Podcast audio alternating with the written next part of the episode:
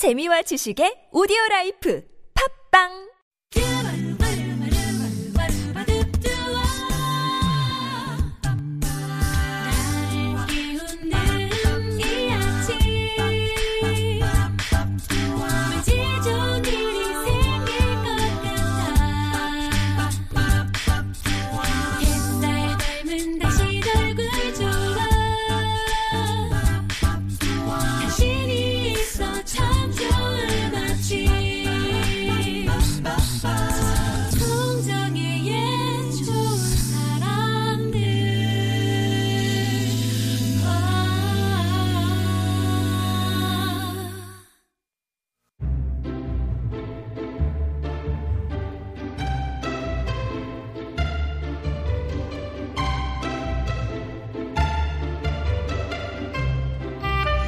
인류학자들이 나눈 인간의 부류 가운데 호모 에렉투스는 똑바로 서 있는 인간을 가리키는 말이라고 해요. 사람이 똑바로 서 있으려면 그만큼 많이 넘어졌다 일어나고를 반복해야 한다는 사실. 그 사실을 알기에 오늘도 넘어진 여러분에게 손을 내밉니다. 이호선의 통하는 아침 숭실사이버대학교 기독교 상담복지학과 이호선 교수님 모셨습니다. 안녕하세요. 안녕하세요. 반갑습니다. resilience 이호선입니다. 어려워요. 어렵죠? re, silience 네. 회복 탄력성이란 뜻이에요. 저- 여러분들이 네. 넘어지더라도 항상 똑같이 넘어지지만 더 빨리 일어날 수 있도록 돕는 아, 그런 존재가 되도록 하겠습니다. 네, 저는 네. 오뚜기 정도 예상했는데 네, 네. resilience 어려운 거 나와가지고 오뚜기는. 또 넘어지더라고요. 예, 예. 네. 이호선의 통하는 아침 여러분의 고민 사연 함께 하고 있습니다. 또 저희가 찾을 수 있는 최선의 해결책을 드리고 있는데요. 오늘도 여러분이 보내주신 고민 사연 가운데 첫 번째 사연 함께 할게요. 익명으로 공방녀 님이 보내주신 사연입니다. 들어보시죠.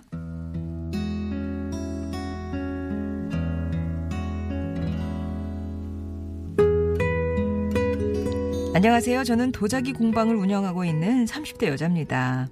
작은 작업실에서 소소하게 교육도 하고 물건도 팔고 있는데요. 저희 동네에서는 뭐 방앗간 같은 존재입니다.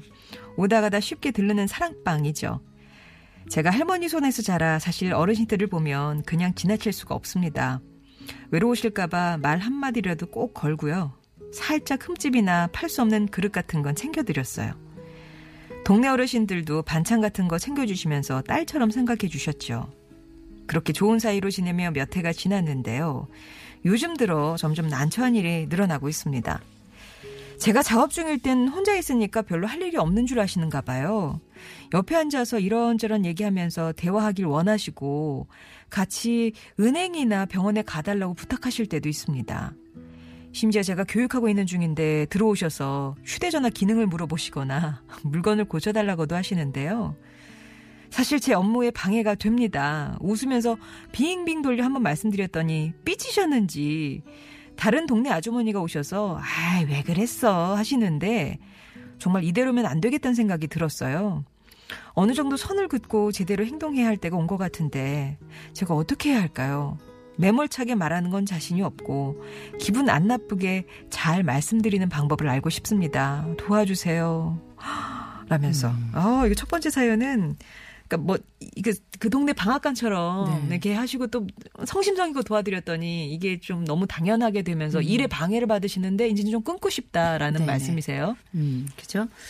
어, 지금 좀 힘드시긴 할 것 같은데, 일단은 우리 그 사연을 보내주신 분의 좀 성품에 대해서 좀 말씀을 드리고 싶어요. 예. 일단 사람이 좋아요. 좋아요. 어, 사람이 좋고, 네. 보니까 동네 우리가 이제 그 어떤 그 남 돕는 회사 왜 굿네이버스라고 있죠. 네네. 좋은 이웃들이란 뜻인데 제가 보니까 참 좋은 이웃이 아닌가 음. 이런 분이 저희 동네에서 한 분 계셨으면 좋겠다 이런 생각이 좀 드는데 근데 중요한 건 이분들은 힘들다는 거예요. 음. 왜냐하면 또 한 분이 아니라 동네에 많은 분들이 오시고 특별히 그 많은 분들이 바빠서 잠시 들리는 분들이 아니라 아, 하루 종일 전반적으로 시간이 조금 여유가 음, 넉넉한 분들이 오셔서 대화도 나누길 원하시고 말씀하셨던 것처럼 뭐 심지어는 은행이나 병원 가자. 왜냐 너 지금 혼자 있고 별일 안 하지 않느냐. 그리고 너는 기동성이 있지 않냐, 젊지 않냐. 그리고 나를 괜찮은 친구라고 생각하지 않냐.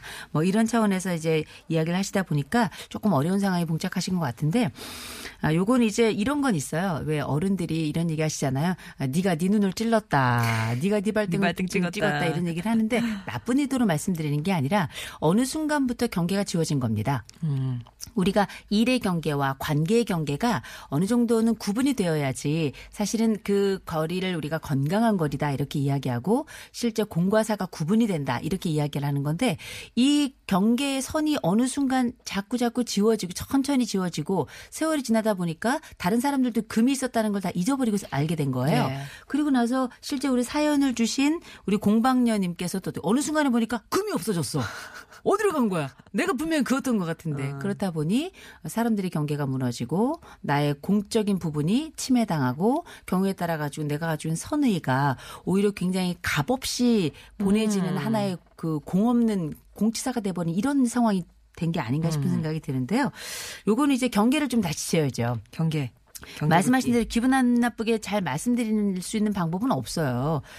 이렇게 경계를 짓는다는 건 결국은 너와 나 사이에 경계 또 간격을 다시 만들겠다 이런 뜻이기 네. 때문에 이게 기분이 안 나쁠 수는 없습니다. 그러나 음. 이제 몇몇 가지 좀 장치를 사용하면 조금 덜할 것 같아요. 그 첫 번째 중에 하나가 뭐냐? 우리가 마침 공방이잖아요. 네. 팻말을 하나 만드세요. 아. 우리 공방이 몇 시에 열고 몇 시에 닫는다는 걸 외부에만 붙이지 마시고요. 내부에도 크게 붙이세요. 예쁘고 우아하고 아름답고 크게 예, 크게 붙이셔가지고 아이 네. 시간에는 일하는 시간이구나라는 걸 분명하게 예, 그 의식적이든 무의식적이든 우리가 지나가면서 보는 것도 다 정보예요. 네. 그래서 그걸 반드시 확인하는 과정을 위해서 하나는 어, 우리 공방에서 사용할 수 있는 주 어, 업무이자 동시에 작업의 방식을 통해서 나의 일과 나의 시간을 명기하는 방법 하나 사용하셨으면 좋겠고요. 어, 두 번째로는 일테면 대화하시길 원하시고 또 그렇다고 이분들이 병화달라고 부탁을 하시는데 그렇다고 이분들이 와서 뭘 사가진 않으세요. 보통은 그냥 사랑방처럼 이용하시는데요. 그러기 위해서는 두, 가, 두 번째 방법은 뭐냐? 어, 함께 하되 적당히 무시하는 방법을 사용하셔야 돼요. 말하지 아, 않고요. 예. 그냥 오셔도 내일 계속 하셔야 돼요. 어. 아, 오셨어요. 어, 그럼요. 말. 응. 그러면 그래서 이- 그래서 약간 섭섭할 수 있겠죠. 섭섭하지만 이 사람 이게 일이잖아요. 일이잖아요. 그래서 이제 이렇게 하는 방법이 있고 그래서 내 일을 하지만 상대방은 약간 내가 그 전하고는 다르게 이 사람은 이렇게 차갑지 이런 느낌이 들지만 이것도 일관성을 갖게 되면 이건 하나의 또 경계가 돼요. 네. 세 번째로는 어, 동네에서 가장 말 많은 분 하나를 잡으세요. 어, 마- 잡으셔가지고 보니까 예. 벌써 다른 동네 아주머니가 와서 아유 왜 그랬어 이런 얘기 하시는 분이 있죠. 네. 그분이 딱 좋은 것 같아요. 어, 그분께 예를 들어서 뭐 뭐 뭐라고 부르는지 모르겠어요. 아주머니 이렇게 부를 수도 있고 뭐 언니 뭐 이렇게 부를 수도 있겠죠. 동네 분들이니까 아유 언니 아니면 아유 아주머니 사실은 아, 제가 이렇게 일을 해야 되는데 아우 제가 오시는 분들을 다 맞아드리고 싶은데 제가 일을 못하고 거절을 못하는 편이라 어떻게 해야 될지 모르겠더라고 어떻게 했으면 좋겠는지 좀 알려달라고 그러면 그분이 동네 방네 다니면서 아유 얘가 이렇게 일을 해야 되는데 사실 우리가 우리 서비스 하느라고 사실 지휘를 못 하고 있었다고. 아유 얘가 이런 구석에 있으니까 우리가 조금 이런 건 경계를 해주자고 아마 이렇게 얘기를 해주실 거예요. 그래서 직접적으로 말을 해서 기분 나쁘게 하지 않는 방법은 없기 때문에 네. 제가 말씀드렸던 세 개의 장치죠. 하나는 실제 공방에서 그 안내의 장치, 어, 실제 의식적이든 무의식적이든 볼 수밖에 없는 안내의 장치를 하나 하시고, 그다음에 두 번째로는 어, 내 일을 그냥 꾸준히 남이 오더라도 이 일을 해야 된다라고 분명히 얘기를 해주셔야 돼요. 그래서 일과 사적인 관계에 대한 경계를 분명하게 하는 것. 이제 세 번째로는 내 입 말고 남의 입의 장치. 요세 가지를 함께 사용하신다면 사실 이게 동네 장사이고 네. 또 동네 어르신들하고 관계가 또 지속적으로 이어져 왔기 때문에 한꺼번에 무자르듯이 하기가 어렵거든요. 예. 그래서 이런 경우에는 이런 외부 장치들을 조금 활용하시고 내가 사용하는 직접적 장치는 내 그러니까 무시라는 장치지만 엄밀히 말하자면 내 일이라고 하는 그냥 유지의 장치거든요. 이런 세 가지 장치를 사용하신다면 제가 볼 때는 그래도 지금 상황에서 경계와 말뚝을 구분하고 이걸 통해 가지고 타인이 아 금이 있구나라는 걸 확인하는 과정. 그 금 긋는 거는 타인에게도 어려운 일이에요. 금을 긋는 나도 어렵지만 금을 보는 타인도 쉽지 않기 때문에 왜 금을 딱 그어주면 일단 어 넘어가면 안 되나 이런 생각 들잖아요. 네네. 그러나 한 번쯤은 다시 금을 그어주셔야 그 금이 있다라는 사실을 각인하게 되고 아. 그런 인지 과정을 통해서 다른 사람들도 아 시간에 대한 경계 또 말에 대한 경계 그다음 부탁에 대한 경계를 갖게 되죠. 예. 아마 이 성격상 싫은 소리 못 음. 하시고 남한테 상처 주면은 되려 이렇게 아, 어떡하지 막 이렇게 조마 조마 조마조마하시는 그런 성격이신 것 같은데 세 가지 방법이요. 이렇게 팻말로서 일하시는 시간을 알려드리는 거, 그다음에 오셔서도 묵묵하게 꾸준히 일을 하시면서 이제 뭐 대꾸를 안 한다든가 뭐 이런 식으로 또 동네 그 에이 왜 그래서 그 아주머니 잡아서 내 상황을 이제 설명을 해드리고 이렇게 좀 얘기 좀 이렇게 퍼트리게 해 주시는 그런 방법을 쓰시면서 시간이 차곡차곡 쌓여야 이렇게 또 그렇죠. 예, 선이 그어질 것 같는데 만약에 그 음. 확실히 그어지지 않은 상황에서 어떤 예를 들어 어떤 네. 할머님이 아예 못 봤어 팻말은 두 번째 계속 말을 시키고 병원 같이 가 음. 이렇게 하시면 말로 딱 잘라서 음. 안 돼요 할머니 이렇게 얘기를 하셔야 되는 거예요. 그렇게 하시면 안 되고 일단 아, 호칭은 안 할머니. 싫어해요. 아, 어. 네. 네. 아니 어머니 요거 뭐 아주머니 이렇게 얘기하잖아요.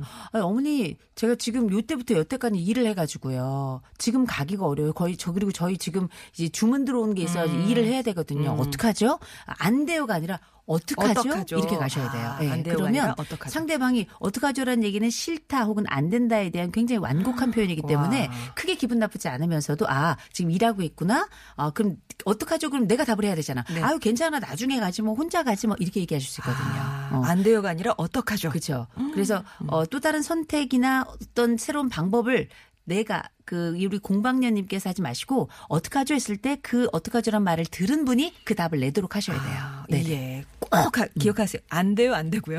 어떡하죠? 음. 어떡하죠? 예, 공반님 어떡하죠? 예, 기억하시길 바랍니다.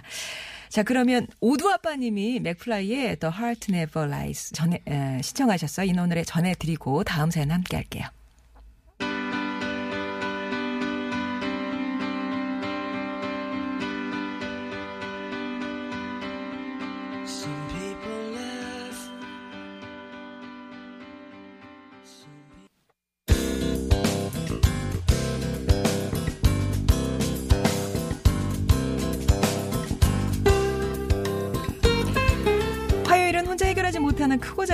고민들 머리 맞대고 함께 고민해보고 있습니다. 유호선의 통하는 아침 두 번째 사연 함께 할게요. 역시 익명으로 올케 수발님이 보내주신 사연입니다.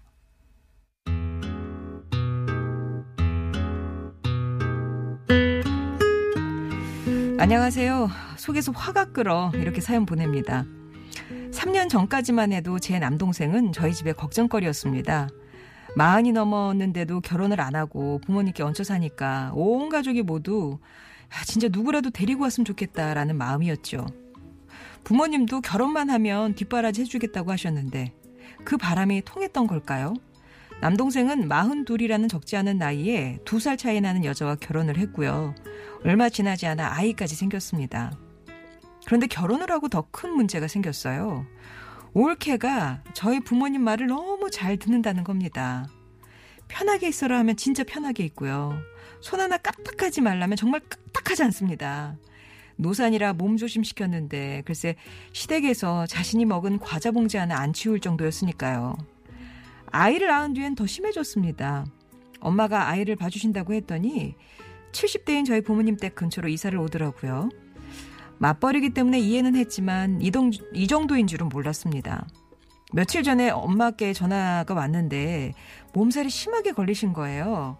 멀리 사는 저도 걱정이 돼 당장 달려갈까 했는데 글쎄 올케는 어머니 괜찮으세요? 애는 못 보시겠죠? 그럼 일단 수요일까지 푹 쉬시고 목요일부터 봐주세요. 이런 반응이었다네요.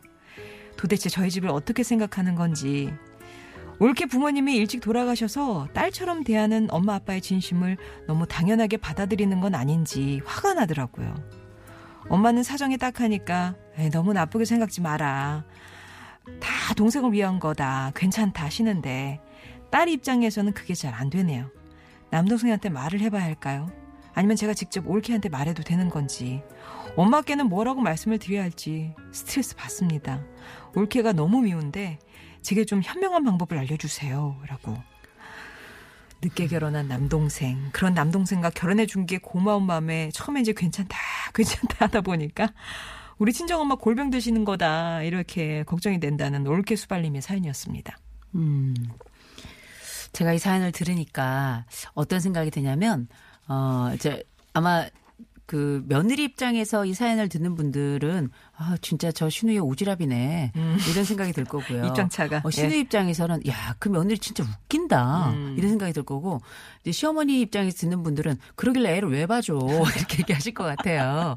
입장은 다양할 것 같은데 그럼에도 불구하고 제가 이렇게 이 사연을 보면서 느끼는 건 뭐냐면 아, 우리 어머니가 참 좋은 시어머니시다. 네. 그러면서 동시에 이 늦게 결혼해준 이 며느리가 고맙고 아이까지 낳아준 며느리가 참 고맙고 이렇게 어떻게 보면 빚을 갚는 심정으로 함께 해주신 시어머니구나 이런 생각이 들었고 이 사연을 주신 우리 올케수발님 같은 경우도 어, 신우이로서는 어떨지 모르겠지만 참 좋은 딸이다. 음.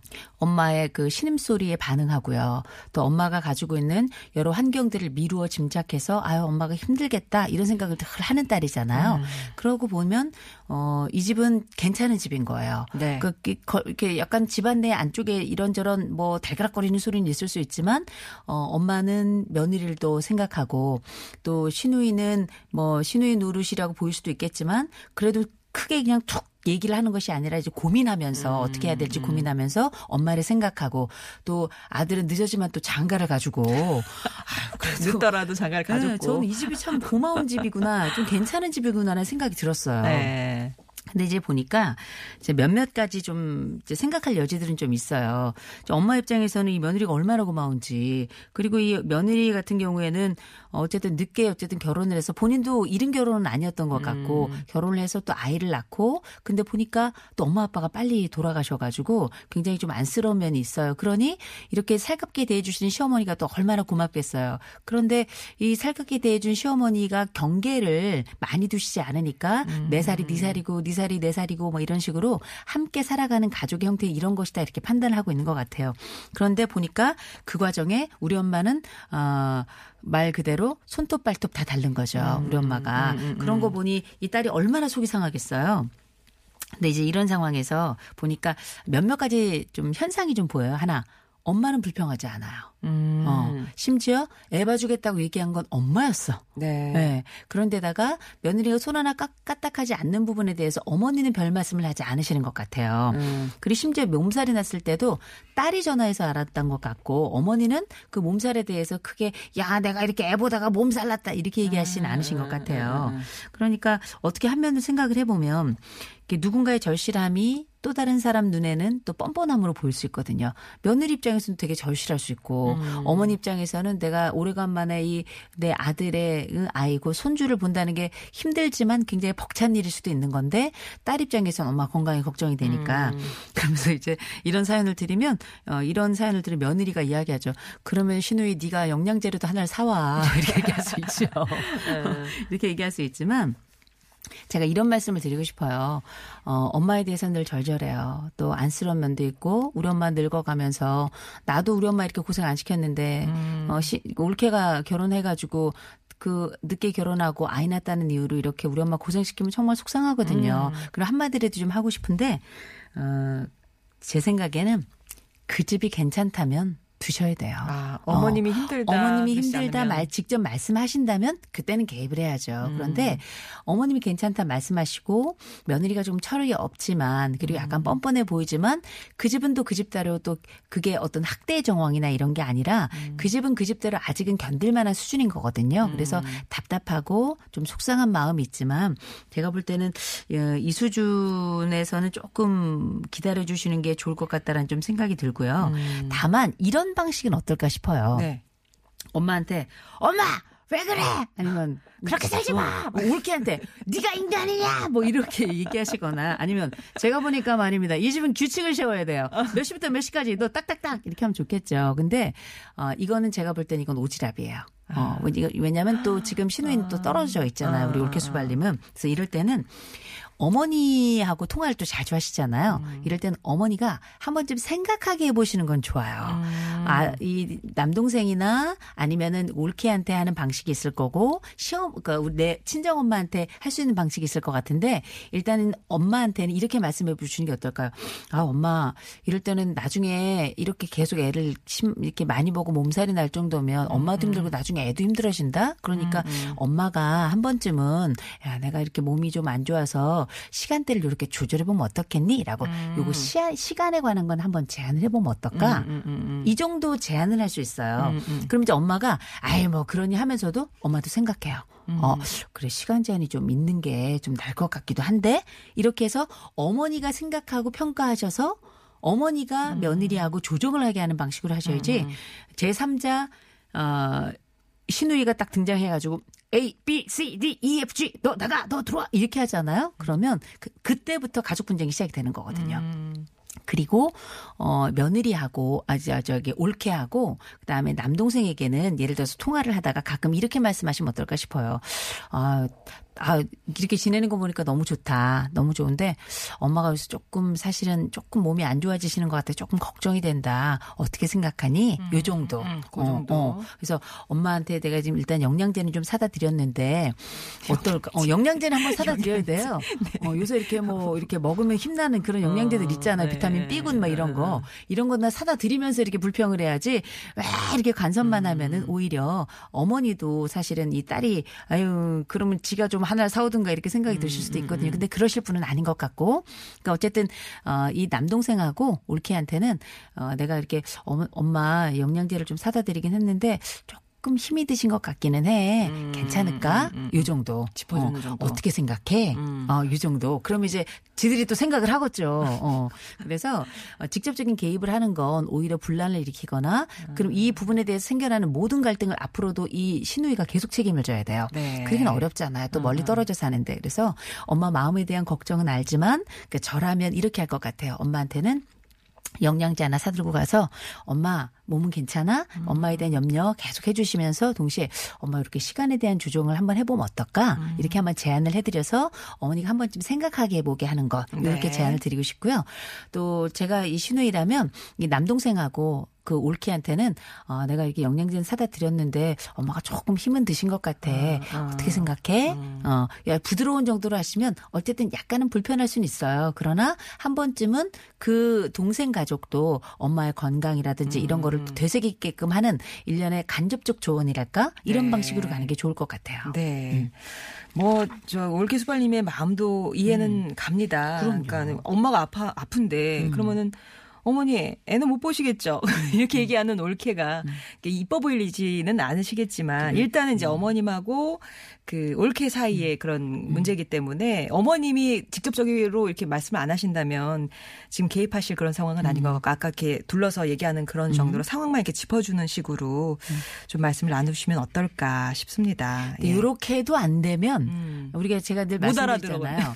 이게 눈치는 학교를 다녀도 안 되더라. 어, 제가 그 어. 말씀을 이제 농담 삼아 이렇게 드리는데 예를 들어서 너무 좀 어렵다 싶을 때는 이제 두 가지 아주 극단적인 방법이 몇 개 있긴 있죠. 이를테면 엄마를 이사시키는 방법이 있어요. 아. 어, 엄마를 이사시키는 방법인데 그건 적절한 방법은 사실 네. 아닙니다. 또 한 가지 방법은 아주 솔직하게 엄마한테 물어보고 엄마의 마음을 사실은 이렇다더라라고 남동생한테 직접 이야기하는 방법이 있죠. 근데 올케에게는 직접 이야기하지 않으시는 게 좋아요. 음, 그럴 때 얘기할 때는 남동생한테 올케가 아니라 네. 그리고 경우에 따라 뭐 올케하고 관계가 조금 이렇게 나쁘지 않으시다면 어, 올케 사실 내가 엄마랑 얘기했는데 엄마가 이런 말씀을 올케한테 음. 직접 못하더라 그래서 내가 아 눈치 없이 그냥 올케한테 얘기를 해야 될 것 같아 이런 식으로 한번 얘기를 언지를 해주시면 어, 눈치가 없는 사람은 직접 얘기해야 되거든요. 예. 그러니까 너무 눈치가 없다 싶으면 그렇게 그렇게 하시고, 하시고. 음. 어, 그게 아니라면 아까 말씀드린 대로 조금 간접적인 방식으로 예. 운영을 해보시는 게 어떨까 싶어요. 이게 참 그 신호인 노릇도 어렵습니다. 그럼요. 예, 예. 자, 여러분도 고민 있으시면은요, 끙끙하지 마시고, TBS 앱이나 50번 1호 문자 메시지 우물정 0951번 무료 모바일 메신저 카카오톡 이용해서 고민 사연 보내주시기 바랍니다. 이름 밝히는 거 원치 않으시면 이렇게 또 익명으로 말씀을 드리니까는요, 마음 편하게 고민 사연 털어놔 주세요. 이호선 교수님이었습니다. 고맙습니다. 좋은 하루 되세요. 네.